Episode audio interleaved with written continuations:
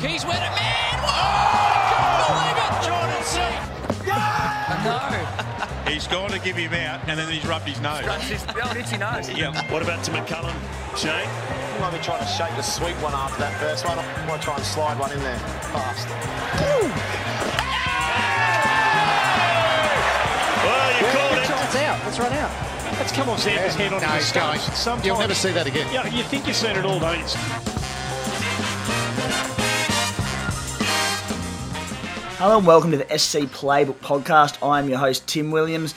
Uh, cause for celebration today for, I mean, I think cricket fans Australia wide. I woke up to the news that it's two years to the day since Virat Kohli last scored a century in any form of cricket. So absolutely stoked about that. And it's made my day 100%. Joining us today for the third episode of the pre-season edition of the podcast is 2019-20 Big Bash Super Supercoach champion Tomo Aitken. Tomo, how are you, mate? Yeah, good. Thanks, Timmy. Hello, Maxine. Hello, everyone. Yeah, I'm pretty good. It's been a miserable, wet week up here in Queensland, and it kind of got me thinking in terms of this year's BBL. How many games could we see rain affected? Um, and I sort of could be a bit more than usual, but even with a bit of rain around, I'm ready for the Super Coach and the BBL to start. Mate, that uh, prediction of the La, Nina or La Nina, whatever you call it, weather pattern coming on over the summer could be a very wet one. And as you said, tactically speaking, that just changes everything in terms of Supercoach. Um, so probably more than any other season, by the sounds of it, we'll have to look out for those weather forecasts, particularly on the double game rounds, because that changes plenty there. Also joining us is former Super, uh, Sydney Sixers media manager, Cricket Australia commentator, Supercoach gun, Maxi Bryden. Maxi, how are you, mate? I'm well, thanks, Timmy. Tomo, g'day. I'm just listening to your chat and thinking we might soon get the Duckworth Lewis Aitken happening if we're going to bring in uh, any super coach predictions into the, the wet weather forecast. But absolutely, uh, pleasure to be back and uh, g'day to all the listeners as well. Good to have you, mate. On today's show, we'll be finishing up our previews of all the clubs. We've got the Stars, the Renegades, and the Scorchers to cover there. Maxi's going to go into his cheapy analysis. He dropped a, an updated version of the Bargain Buyers article today on the website uh, with a stack of new names cropping up. So, key analysis there. Uh, we'll jump into a few listener questions at the end. Guys, we're after a sponsor for the new Big Bash season for the podcast and on the website. So if you did want to jump on and support the site, uh, get in contact with us at supercoachplaybook at gmail.com. Also, we've launched our unlimited group for the season. Our code for that is 764098. Uh, it'll be it across the site anyway. But jump in there, take on our on all our contributors, prizes for the upcoming season. The top ranked subscriber will win a Big Bash game day package for the up for the next season, should I say, and a jersey of choice, uh, whoever they go for in the Big Bash. The top ranked non subscriber to knock us all off also wins that Big Bash game day package uh, for you and a mate. So get into that and take us on and hopefully get some bragging rights and a bit of a prize for next season. Uh, subscription, guys, if you want more content from us every single week, access to the subscriber special podcast and plenty more. Uh, $20 for the BBL content, $40 for the NRL, AFL, and Big Bash full package. Uh, so check that out if interested. Boys, let's get stuck straight into it, and we'll start with the Melbourne Stars as we do each and every week. Let's look at the guys. I want to know, Tomo, the blokes you're locking in, the guys you're considering, the guys that you'll be avoiding for this season. Sure thing. Um, I reckon the star side has a lot of potential, and they usually do. They always seem to sign some big names and some big game players. The round three double means, you know, a lot of the players are going to pique our interest, especially in terms of our starting squad. Um, I suppose you've got to start with Maxwell. Um, his form in the IPL and the T20 World Cup was pretty solid, and one would anticipate that he carries his form into the BBL. He literally can do it with bat, ball, and in the field. Um, that means he can score big with quite a few scores over 100 last year. Um, he's pricey, but he's pricey for a reason, and you've got to consider if you start him um, in preparation for that double, or do you wait for a little bit of potentially a dip because he can have the occasional shocker, but usually he's a pretty, pretty solid, dependable scorer. If you start with Maxwell, you've got to go with Stoinis next. Um, he hasn't played that traditional all-rounder role for a couple of seasons now, but even as a pure batsman, he builds his innings. He doesn't get too flustered and under the pump if he starts slow. Sometimes at the start of his innings, he doesn't look like he's timing it all that well, but he can just use a bit of strength and power and just muscle that ball to the boundary. Um, if he starts to bowl consistently, he'll be the number one player in the game. Look, I don't think re- trying to read the tea leaves, he won't bowl consistently for the Stars. I think more for other franchises in Australia is where he's going to do his bowling. But if we see the first star squad before that first game and he looks like bowling, um, that's going to be fantastic for us. Uh, next one uh, is Adam Zampa. On a personal level, I think he might be my favourite current Aussie cricketer. He's a bit quirky, and his stories about him bowling around the northern rivers of New South Wales to prepare for the World Cup were just outstanding. Bowling to, um, I think it was under 19 local cricketers or something like that. Um, it's cut worked because the performance of the World Cup were pretty good. Um, he took five wickets against Bangladesh, and he's usually economical. He's versatile. He can bowl at the end of an innings, and not all spinners can do that. So he's one you certainly got to consider. And um, Nathan Coulter-Nile, there's always that injury or rest possibility due to his age and his body and a few things like that. But he bowls the right overs. He can whack it and act as that professional or potential pinch hitter. He has the ability to go massive. Um, he did take uh, 4 for 14 in the recent IPL. He's sort of someone I would want in my team for the double, but then there's that slight nag or slight doubt that you know, he could be rested or miss one of the games. So they're the four stars that I think you've really got to consider them. And then if I'm looking in terms of consider, look, I don't know if Hinchliffe is going to get a game and starting, um, but if they want to play two spinners early on while they wait for their overseas contingent to come, he could be someone that can score big and take a few wickets and might work in tandem with Zampa together. And the other one that I just think after the recent news with Australia and Australia A and just injuries and all sorts of that are happening, we're going to need some form of cheapie. And I just want to see where, A, if he's selected, but B, where he's selected. Joe Burns could be a cheapie with some sort of security. Of course, Joe you need Burns. to see some role. He can be spasmodic, but has done it occasionally for the Heat. And look, I don't want to be with some disaster predictions, but we are going to need some cheapies. So I don't think we can be too picky in terms of who we might be able to stick on our bench. So they're the fellas that I'm sort of looking at the stars at the moment. Mate, spasmodic could be the best word ever used on this podcast. but Joe Burns, I, the cheapy crop, which we'll get to pretty shortly, it's looking better and better by the day, especially since those Australia A and Australian selections. But mate, you're dreaming if you reckon Joe Burns in your side. we'll have to wait and see. You never want to rule anything out in this sort of game. Yeah, that's fair, mate. You've got the runs on the board, I don't, so I, I won't doubt you. Hey, Maxi, uh, a couple, as I said, they're, they're such a Supercoach relevant side, the Stars. They are every single season. They've got the double in round three, so I don't think there's too much harm in going a little bit early on them if you're keen on them. Um, who are the guys you're, you're keen on, mate? And I suppose looking at the lineup, I don't think they're going to need to bowl Stoinis too often. They have so many bowling options in that side. I suppose, firstly, do you see the Stoin rolling the arm over very often? Um, because if he does, I think he's pretty close to a must have and definitely undervalued. But if he doesn't, and if he's uh, just a sole batter, it'll make that decision a little bit tougher. Yeah, I think the thing with Stoinis is he's got he's really adapted his game um, to BBL cricket and the game plan that the Stars have.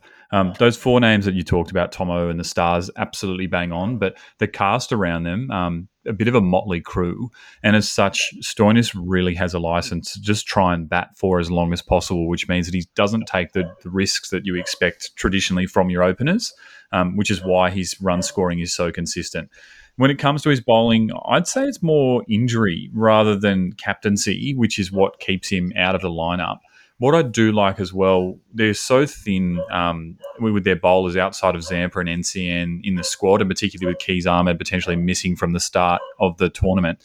He's a guy who, when he does bowl, he does bowl at the death um, and could, uh, in those uh, periods of the game when you do traditionally pick up wickets. So it's a massive watch. Um, and, you know, as you said, if he is rolling the arm over, he's just about as must have as you can have in this game. Mm.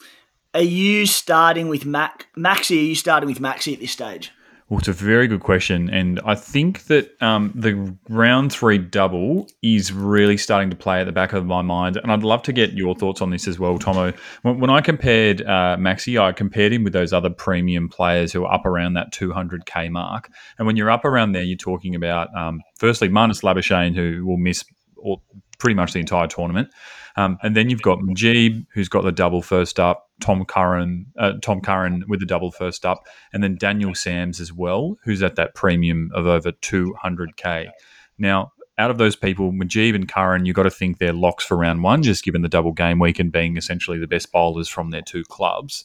So it came down to me between Sams and Maxwell. And my thinking about this right now is that Maxwell, we know when he's skipper, he does tend to under bowl himself. Whereas Dan Sams, I think he's got the best role uh, of any super coach player in the game, where he will be definitely getting his four overs, bowls um, up front and at the death um, and will bat six and bat in that power surge as well and potentially get more runs. So I've favoured Sams for now over Maxwell on a very sort of like for like comparison.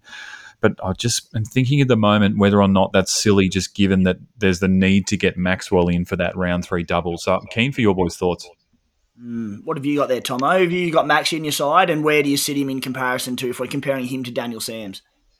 Yeah, um, look, currently I don't, and it makes me a bit nervous.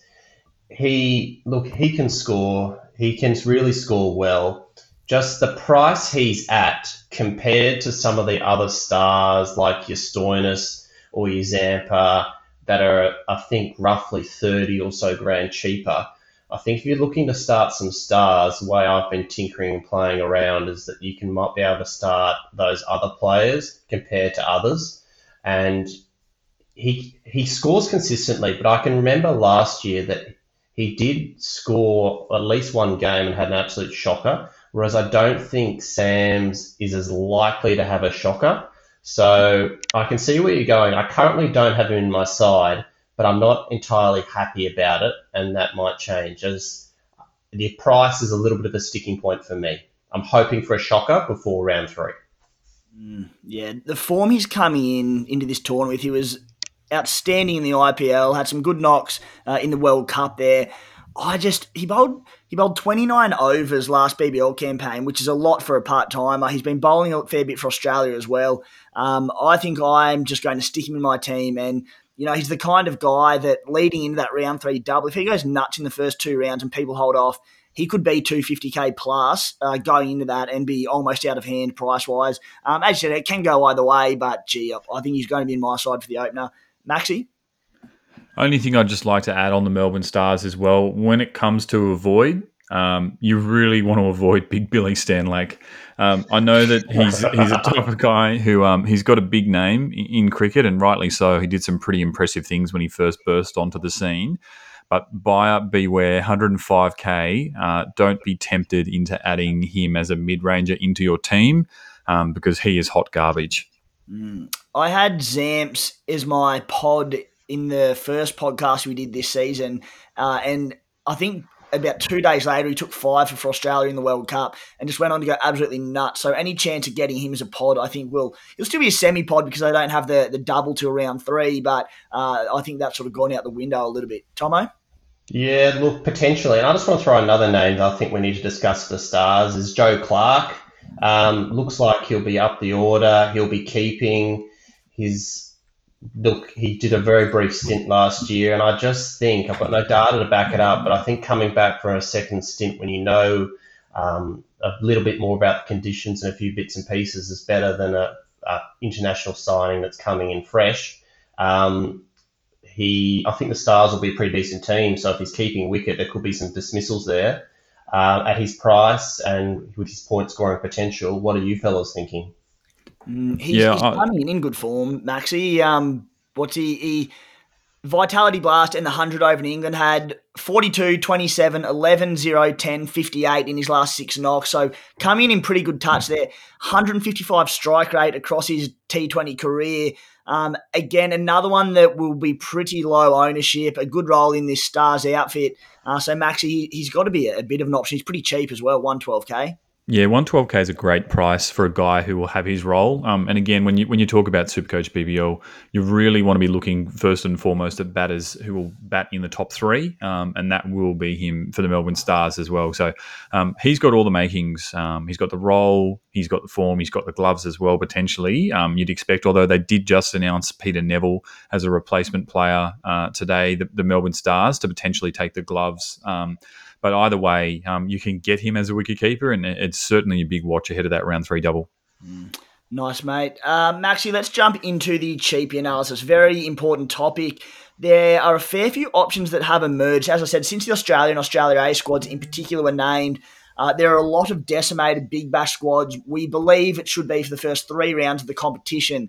Um, so landing those is going to be paramount to success this season, as it is in every fancy sport. Um, Mate, who, who are the main sort of options that you've come up with? And I think a few of them actually were pretty handy with the bat today across the Marsh Cup and Sheffield Shield.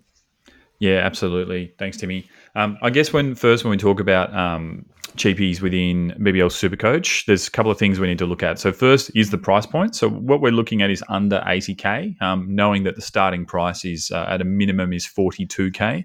Um, and the next main thing that we're going to factor into this is is, is role uh, that these guys are playing on the team. So when you talk about the best roles in Supercoach BBL, um, anyone who's batting in the top three, four at a stretch, um, anyone who's almost guaranteed to bowl their four overs, um, and if you've got an all rounder who will bat top six and definitely bowl, then you're looking at absolute gold. And kind of the third and the more intangible um, aspect to this is actually, are they any good? Um, and I'm looking at you, Charlie Staines, if I'm thinking about an NRL equivalent for um, all the all the players out there. So starting at the top of the list, um, a, a, guy who will be really popular um, for his price more than anything is Josh Can. Um, 42k bat bowl for the Hobart Hurricanes. Now, he's a Queensland all rounder um, who has done some impressive things in the off season um, uh, in winter cricket up in the Northern Territory um, and earned himself a slot in the, in the Canes outfit. Um, but the thing that is really good about him is that he's a little bit down the depth chart. Um, I don't think it's likely that he will feature in round one for the Hurricanes and potentially not at all for the season. Um, so he could be a really good loop option should you be using that emergency loophole. Um, another couple of names, some some young guys um, who are just getting a bit more mature in their cricket. Caleb Jewell, 62.5k um, batter and wicketkeeper for the Hobart Hurricanes, could slot into number four to start the season because they'll be without Harry Brook, um, who we've listed at number four to start the year. Will Sutherland, another all rounder. He's actually got COVID at the moment um, ahead of the Victorians. Uh, a couple of games they're playing at the SCG at the moment versus New South Wales. Um, but a bat bowl played a few, uh, bowled a few death overs last year for the Melbourne Renegades, and just an improving cricketer who you could expect would do better than last year, um, and should potentially hold on to the number seven spot for the Melbourne Renegades, provided he's fit as well. The next couple of names are a few movers and shakers, as you mentioned, Timmy, just with the selections that have come up recently for Australia A and Australia in the Test Series. Um, and I'd love to get your thoughts on these. So the first is Tom Cooper. Um, he's with the Brisbane Heat these days. Had a terrible season and was out of the, the side most of last year, but looks at um, being short up of a position uh, at number four or five to start the year for the Brisbane Heat up there, um, due to the presence of Tom Abell in the English line squad. Um, the other good thing about Tom Cooper as well, um, he has in the past been super coach relevant, um, and he's their sixth bowling option, uh, and with a bit of youth and immaturity, lack of game time um, in their bowling stocks. Uh, you never know when they might throw the ball to him for a cheap, uh, a cheap or quick over. Um, the next one, Matt Gilkes. Um, really relevant guy from the Sydney Thunder, bat wicketkeeper, 62.5k, and the big beneficiary of two things going on at Sydney Thunder. The first was Khawaja's call up to the test team, and the second is a broken thumb for Ollie Davies. Gilkes opened the batting a couple of years ago for the Sydney Thunder as a real young buck and scored a 50 over in Perth and, and looked pretty decent. Um, he's only gotten better. Uh, he's still only about 22 years of age, I believe, 23 potentially, um, but now looks set to open the batting with Alex Hales for the Sydney Thunder. Uh, and a perfect guy to have in your squad to potentially earn a bit of cash uh, at a really, really good price. Either of those in your two squads, fellas? Well, couple of things on that. I think Tommy Cooper, if he does bat at three for that double, I'm sorry, three at four which we think you do. In your predicted side, you've got Heazlett to come in at five. I, I'd imagine Tommy Cooper would come in at four there. Um, as I said, with the chance of rolling the arm over, he's not probably the most exciting prospect, but at the price for the round one double, I think you nearly have to have him. Um, go back, it's a while ago now, but he played eight games in the 2016 17 season, averaged 63.3. Now, he had a pretty prominent role with the ball as well, which he may not this time around, but he could be batting higher in the order than he did that season. But there is a super coach player in him. So I think Tommy Cooper's a massive play for round one at 62k. Uh, what do you have, Tomo? Uh, yeah, Tommy Cooper was someone that I briefly considered at the start of last year as a possible cheapie, but he never really did anything slash played. So I just think he might be a bit past it. Um, so probably not for me. But Gilkes, I can certainly consider um, as a backup wicketkeeper or even on your batting bench. Thunder are missing some batters. They've got to play someone. He's got a little bit of potential. So yeah, Gilkes is certainly someone high on my radar. Mm, Caleb Jewell, that player that you touched on before, we we love a bit of Caleb Jewell on this podcast. Uh, some massive runs in the Shield the last couple of days for him, so he's come in in form as well. Again, it'll be where where he sits in that batting order, uh, and there's a few opportunities there. But don't mind Jewell at sixty two point five k as well, mate. Uh, Aaron Finch is the other obvious one that we sort of you almost don't need to touch on because, well, we spoke about it on I think it was last week's podcast the opportunity to antipod Aaron Finch. And Maxi, we laughed at Tomo. Tomo, have you reneged and, and you, you've got that stupid thought out of your mind, or are you still thinking of going antipod on Finch? Uh, well, since I, it probably is a little bit ludicrous, but there is that slight injury sort of cloud lingering um, around, so that's mm. something else to consider there too. Yeah, look, I don't think it's a legitimate option to antipod, but you know, regardless if you're picking someone in your team, you want them to show you a little bit of something or a bit of form. Um, has any of you got an update on possible injury and return date and things like that? Because um, I haven't heard anything. You know, he was looking to try and prove his fitness for round one, um, but it might be touch and go um, at this phase, uh, they've said. So that's just a big watch. Mm, yeah, sure I, I think that, that's going to impact a lot of people. Yeah, I think the antipod move on Finch – I think it's too big a risk at his price not to have him in your squad and just to free up a stack of cash elsewhere in your salary cap.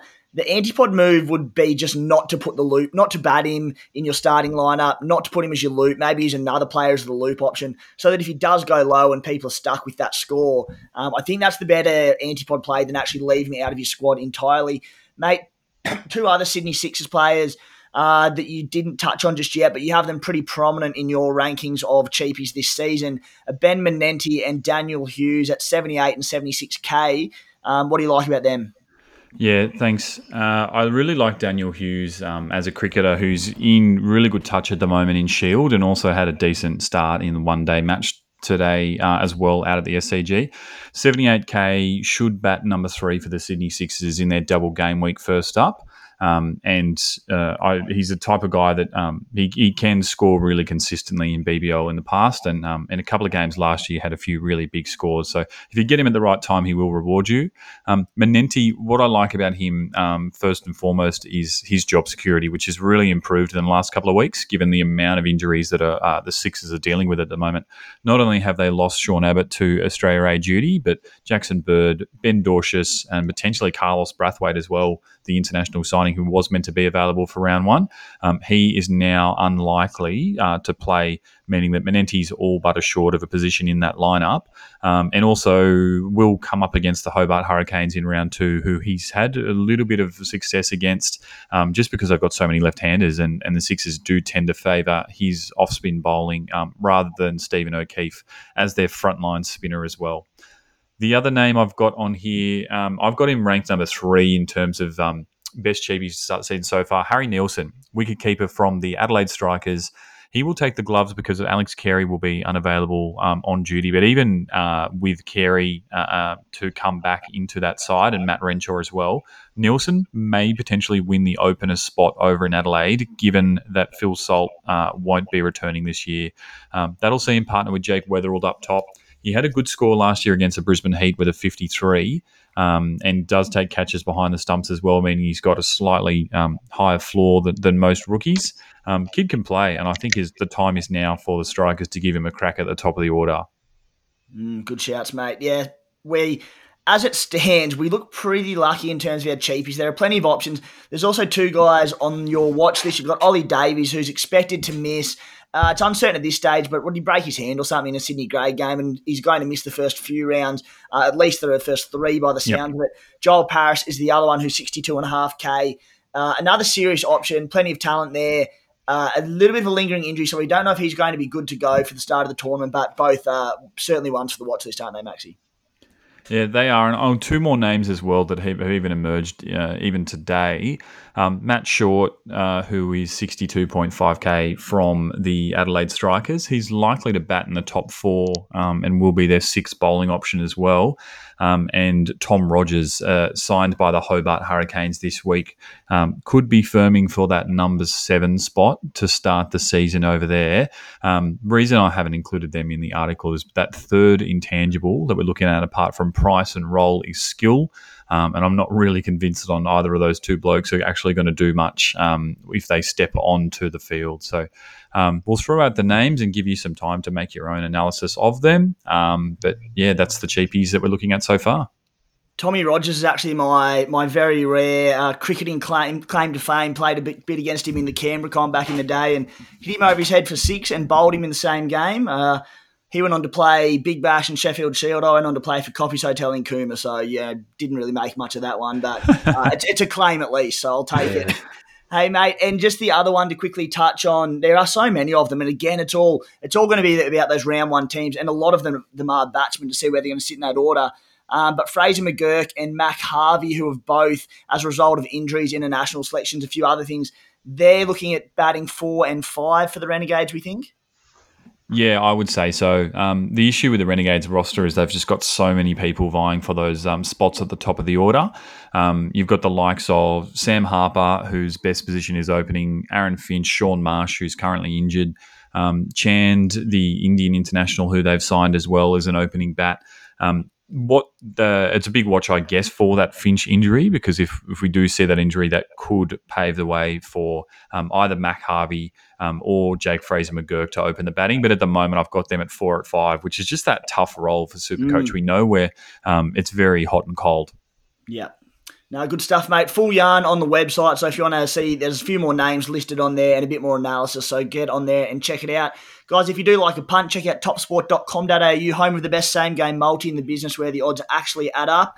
Um, absolutely stunning site. Great stuff. Great odds there. We'll be previewing their markets throughout the BBL season and hopefully clean them up. So uh, get on board that. If you do want to join up, use the code SC Playbook, 18 plus, of course, and gamble responsibly. Boys, let's move on to the Melbourne Renegades. And Tom, I'll start with you. Who do you like over at the Gades?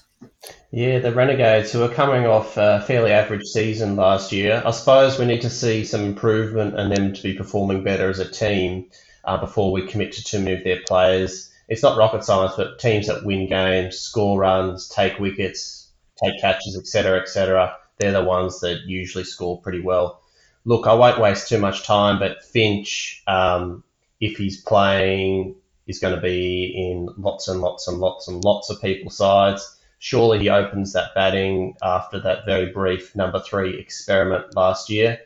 Uh, Kane Richardson is someone who I think at the right time of the year you've got to consider.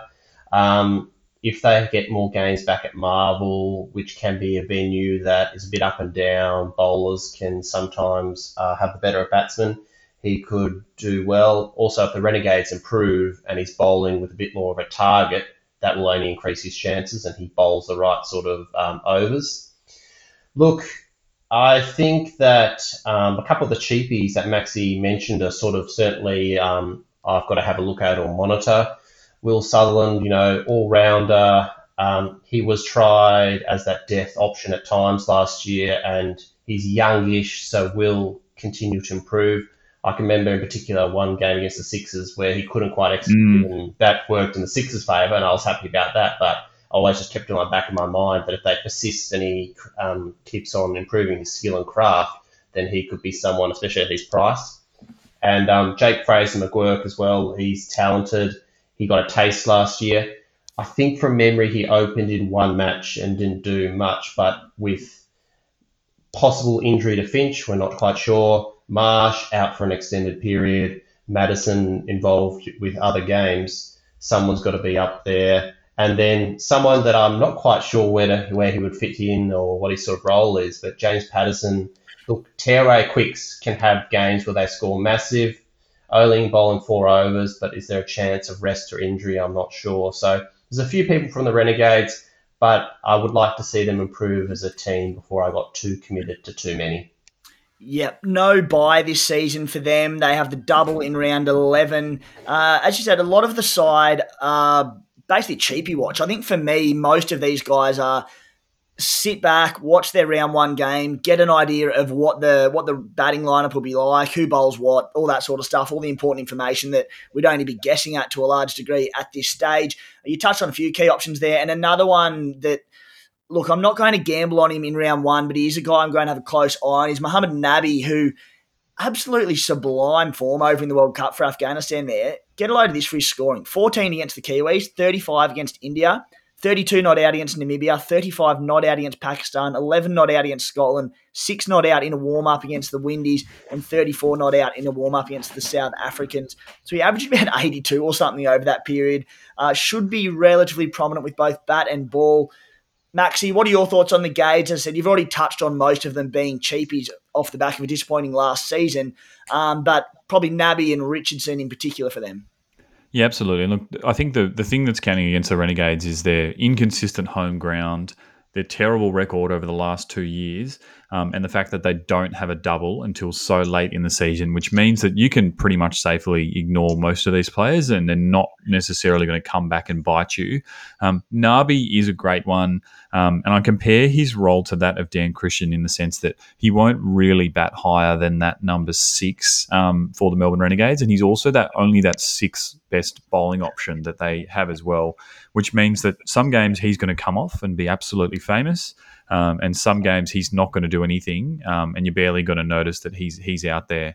I think when you when you when that's all said and done, you look at Dan Christian's starting price, 180k, played that role to perfection last season, and Nabi's 140k, which is just sort of that difference in class there. So mm. he's a, he's a rocks or diamonds guy. You, you, can get lucky if you pick him at the right time, but um, as I said, I won't be looking too hard um, at him or, or the rest of their team to start the season one thing I just would love to call out um, Shaun Marsh, he will be missing up until around the Christmas break um, with a soft tissue injury. And at his age, these things are definitely going to happen. Um, but you look at price, you look at role, um, and he's ticking both boxes at 106k to start the year. Um, and he's also a man who uh, a couple of seasons ago possessed.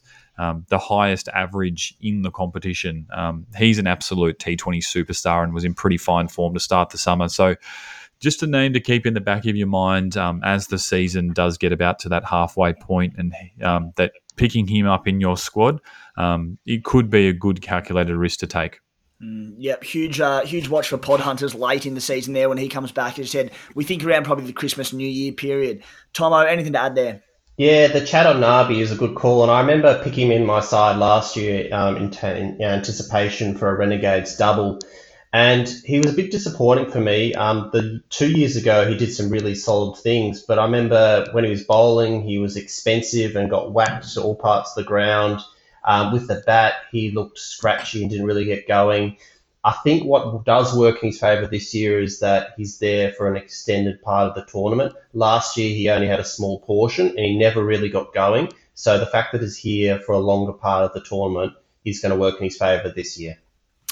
Yep, good stuff, mate. Uh, moving on to the Perth Scorchers, who have a red hot lineup, or at least they did until the Australian and Australia A sides were named. They are now pretty decimated for at least the first three rounds of the tournament. Uh, this should get the Australia A players back from round four onwards, which is their first double of the season. They have the double in round four and then in round nine, followed by bye in round 11. So they'll be hot property Probably more so when they get to full strength. Um, but again, for that round four double, they'll be they'll be hot property. Um, Tomo, who are the players you like there? Because when they're all on deck, when we're talking Jhye Richardson's, Mitch Marsh, Ashton Agars, Josh Inglis, they are there are so many super coach weapons in that side. But for the opening stage of the tournament, uh, they're not, are they? No, they're not. So the four guns, the four locks for um, a variety of reasons, whether it was role, form, price, overall point scoring ability, are the four that aren't going to be available for the first bit of the season. And looking at the rosters that we've got on our website uh, available at the moment, it doesn't look that great on paper, that roster. And um, I think they might fall behind early. And even when those guns return, like you've got to play their best cricket and there's not a lot of room for error. Um, those four players were going to be in a lot of people's teams. And when they come back, Marsh, Agar, Inglis, and uh, Richardson, if he did come back at all towards the end, they'll be very, very popular. So, looking at that current web, current lineup on our website, there's a bit of caution needed. I think there's no one that I could say they're an absolute gun. Of course, there's some handy players in there. I think the batting to me looks a bit shaky. If they were going to score runs, I think it comes down to Colin Munro. Um, if the Perth score any decent targets, you'd expect him to get a lot of the runs, so potentially could be one there. Um, in terms of bowling, Tye bowls at the right sort of stage. He's a genuine improvement wicket taker for a long time. Last year he was in my team and he was good, and as the tournament went on, he got better and better and better. The thing about Tye is there's always that threat, a bit like Daniel Sams, a bit like Tom Curran. There's that threat to really take a bag and score some bulk points at the end when the other team is swinging.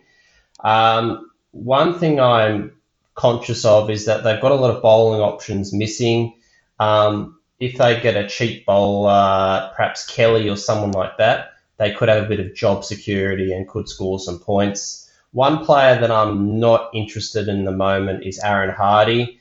Um, he could be an all rounder replacing Mitchell Marsh, but he's coming, uh, he's recovering from injury, and he would really need to be bowling four overs for me to consider. If he's batting at six and seven and only playing as a batsman, he's not someone that I could have in my side. Yep. Hey, Maxi, I'll get your thoughts on the Scorchers there. And again, a few players in particular. My first question for you is um, is who you think will bowl at the death for them? Because I would assume with Jhye Richardson out, it'll be Tye and Behrendorff. Let's say, I mean, if that is right and you agree there, when let's say hypothetically Richo comes back for that round four double, he's in the Australian squad, so we don't really know if he'll be released or when or what the plans are there. But if Richo does come back in, who do you think bowls the death with uh, with Jhye Richardson? Yeah, thanks, Tim. Um, I don't think we're going to see Jhye Richardson in Scorchers colours this season, unfortunately. Um, I think he's probably the next cab off the rank in the test team. Um, if someone, yeah. one of those fast bowlers, is to get injured, he'll probably carry the drinks um, throughout the summer. And I don't think that Scorchers fans will be um, uh, seeing him in their colours, which is unfortunate. Um, but you make a good point about death bowling. Um, Andrew Tye, we know what he does. I don't think it'll be Behrendorff. Um, he's much better up front, swinging the ball and uh, maybe through the middle overs. The guy who has done it in the past for him is actually Matt Kelly. Um, he actually did it so well two years ago that he got himself an IPL call up to uh, KKR. Now, when you think about death bowling, one of the best roles in Supercoach, it's a huge watch on him, given that he's only going to be 101k. And even when you talk about adding in those players who will be coming back from Australia I think that that's a role that he could hold for the whole season. So Kelly and uh, Kelly and Tye for that death bowling role. Mm, that's a huge watch there on Kelly. Then, mate. Anyone else in that uh, that lineup interest you? Yeah, thanks, Timmy. I, I, guess just to build on Tomo's point, um, with those big three uh, players coming back from Australia A, uh, right for that double, it does mean that there will be blokes who are potentially traps that you want to make sure that you don't have in your team for that double. Um, and there's two names that particularly come to mind whose roles I think will be severely impacted, um, and they are Cameron Bancroft um, and uh, Ashton Turner. Bancroft, I think that he can open the batting to start the season um, without Josh Inglis on hand. Um, and it's a role that he may keep, but he will lose the gloves. Um, and he's also a guy who's a bit unproven in the format. Um, he, he batted well in the final last year for Perth Scorchers against the Sixers uh, while opening the batting, but um, don't be lulled in. Just just keep an eye on him before you go sort of adding him into your squad ahead of that double. And the other guy is Ashton Turner. Now, with the lack of bowling options that they've got, they've only really got four recognised bowlers fit and able to play in that round one team Andrew Tye, Jason Behrendorff, Matt Kelly, and Peter Hatzoglou, who, who's come over. Turner really becomes that sixth bowler um, to potentially roll the arm over for his off spin. He's a guy who, in the past, as a junior, was a really talented off spin bowler. Um, but of late, he's very, very, very much part time. So it might look attractive that you've got a guy who's potentially um, rolling the arm over. But the moment that Ashton Agar comes back into that lineup, um, there goes any need for him to provide that role. Um, and there goes Mitch Marsh and um, uh, Josh Inglis batting above him in the lineup as well. And he, he will be in that five or six position, which is again is sort of trap city, um, and why he's only 84k. So just to be just to be caution um, on those two players, they might look them even if they do really well in those first three games. Just beware that those roles will be impacted when those other guys come back for round four. Yeah, be very wary of that one. Great shout to them, mate. Boys, let's jump into a few questions before we wrap up the podcast for the week. And I will start with you, Maxi. A question coming in from Ian Bird on the socials, wanting some predictions. Who will be the top run scorer and wicket taker in the tournament, and who will take home the trophy? Yeah, good call. And uh, thanks, Ian, for the question, mate. Um, I think I'm going to be pretty boring with this. Um, and my thinking is that it's going to be guys who are available for the whole tournament. So, leading run scorer, I've got Josh Philippe. Leading wicket taker, I've got Daniel Sams. And provided they don't get off to too slow a start and can make the final, I reckon the Perth Scorchers have got the squad to take it out with all those guns uh, coming back. And that's even without Jhye Richardson. What do you guys reckon? What have you got, Tomo? Look, I've got to pick the Sydney Sixers. There's a bit of bias evident there, but I have to pick them. I think it's really got to be them or the Stars. They look pretty good on paper in terms of the sides they formulated. I'd be really surprised if it was anywhere else at this stage. Uh, runs, I'm going to go Stoinis, and wickets, I think Zampa's in pretty good form. I'm going to go Zampa for leading wicket taker. Mm, good stuff, mate. I had, uh, look, I initially had the Scorchers as my top pick. Um, probably didn't think it through enough regarding Richardson, and, and I'm with you. Uh, the more I listen, Maxi, I'm really against you, but I I think Jhye Richo's next cab off the rank for the Australian Test side. Um, so there's every chance a player, one of the quicks will get rested throughout the Ashes series anyway, uh, particularly if there's any sort of twinges or niggles there. So no Richo in that team makes me think that. Only again, again, that's not confirmed. It's only speculative. But if he plays a very limited role in the tournament, that's massive out for the Scorchers. So I'm not as convinced they'll win it. I'm going to go with the Melbourne Stars as well. That lineup is absolutely stacked. They're not too impacted by any of the Australian or England squad selection, so they should keep a pretty steady roster coming into the tournament. And I mean, they've been perennial letdowns in the past, but I just looking at their roster, I think they probably deserve to be pretty close to favourites going into it. I've got Jason Behrendorff. I'm a massive fan of him as the leading wicket taker. I'm just hoping he can string a whole tournament together and remain injury free, which would be great to see. Although the fact that you've mentioned he may not bowl any of the death uh, is obviously a concern in that regard. Top run scorer, Matty Wade for me, a little bit boring, but uh, there's just a serious class factor, and Matty Wade drops back to the big bash, so that's what I'm going with. Maxi? Good call, Timmy. And I'll read out Ian's uh, answers as well, which he was uh, generous enough to, to, to send in. Uh, he reckons Marcus Stoinis for leading run scorer, Nathan Ellis uh, for leading wicket taker, and the Hobart Hurricanes to take out their first championship. Yeah, the Birdman. Like it. I love the Canes prediction. Um, boys, moving on to question two from KW. How many wicket keepers is too many? Max, I think you've looked into this quite a bit and chop and changed your decision. So, how many wicket keepers is too many? Uh, any backup keeper picks? I don't think that wicket keepers is something that you can have enough of, uh, to be frank. Um, and there's a couple of reasons why. Firstly, just their they're, they're in the game, their ability to, to take catches means that they're always a chance of getting bonus points. Um, the other thing that having more than two wicket keepers does as well, and sort of stashing one in your uh, batters, really allows you to rotate um, effectively between your reserves um, when you're trying to do batting loops um, or even captain loops. Um, at the moment, I've got three, um, and if Inglis was available for for round one, I'd have four. I don't think you can have enough of them, and and, and I want five as well because I don't have Matt Wade, and I would love to have him. Yeah, good stuff. Question from Sam Jones asking Can you loop a batsman or a bowler without changing your captain? If so, how is it done? Round by round? He says, It seems more complicated than the NRL captaincy looping. Also, could you explain the emergency, auto emergency differences between NRL Supercoach and BBL Supercoach? Cheers, legends. So on that one, just quickly, it is uh, it's very different to NRL Supercoach, so it is a big factor uh, that we'll, we'll probably touch on again next week as well. But let's cover it now because you've thrown the question in. In NRL Supercoach, and I believe it's also different to AFL Supercoach, but in NRL Supercoach, your loop option, you only get one loop, so and it goes to your lowest scoring player across your entire bench, regardless of position. Big Bash is very different in that you get an auto emergency for each position being wicketkeeper, batsman, and bowler. So effectively, you get three cracks at looping uh, in Supercoach Big Bash. So worth noting, uh, captaincy doesn't matter in terms of auto emergency. Um, captain looping, obviously, yeah, you need. It, it is the same as the NRL Supercoach in terms of captaincy looping. Uh, your vice captain has to play first in the round, and if they go big, you have to take it off the captain and, and put it on a, a non-player.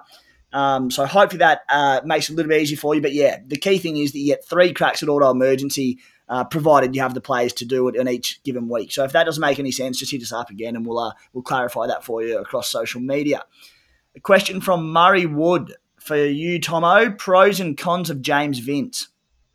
Yeah, it's a good question because he's not someone that I'd considered heavily. But when I did a little bit of looking to answer this question, um, there's a lot of pros and not many cons. The pros to me, as a Sixers fan as well, what he did in the final series last year was just unbelievable. Mm. He'd shown flashes of that before, but to put it together on the big stage shows he's a quality player. He's playing for a team that we think is going to be pretty decent. Um, he's done it before last year in the BBL, so there's no unknown factor like a lot of the other internationals. So there's a lot of things going for him. The Sixers schedule is another big tick. Um, the cons, I suppose, is you don't want to have too many pure batting options in your team. So if you're tossing up players like Lynn, Henriques, Stoinis, if he's not bowling as such, you don't want to have too many. So it probably depends on who else you want in your side. And another one is his starting price. I don't have the figures in front of me, but I think he was 50 or 60 grand cheaper last year. So um, mm. Those are two cons, but like, there's he's not a bad shout at all.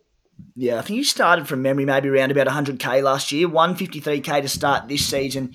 Second top run scorer in the tournament last year with an average of 38 and a half, strike rate of 143. So if the opening round double, as you said, mate, he comes into the tournament in some pretty serious, oh, some decent form in the Vitality Blast and the 100, scores of 2, 6, 4, 45 not out, 13 and 53. So um, he could be a, a semi pod for the round one double, and we know what he's capable of. Had scores of 133 and 145 to finish last season. So uh, serious option there.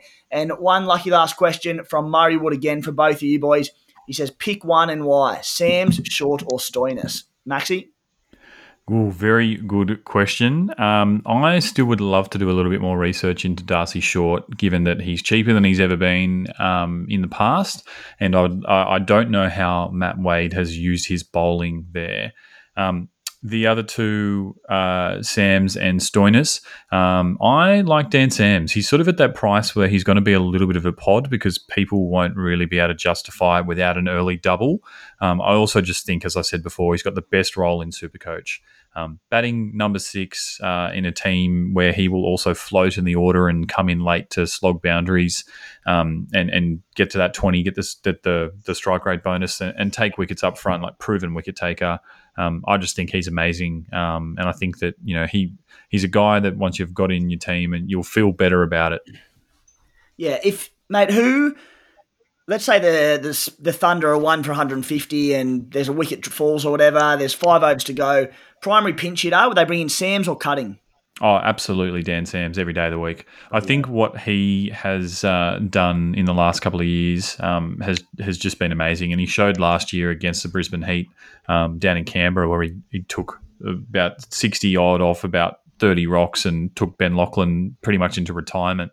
Um, he's he's just uh, unbelievably strong and classy. Um, played some good shots today again for New South Wales in the One Day Cup. Um, he's the man for sure. Yeah. Uh, who have you got there, Tomo? Sam Short or the Stoin? Yeah, it is a it's a ripper question, and there's pros and cons to each of them.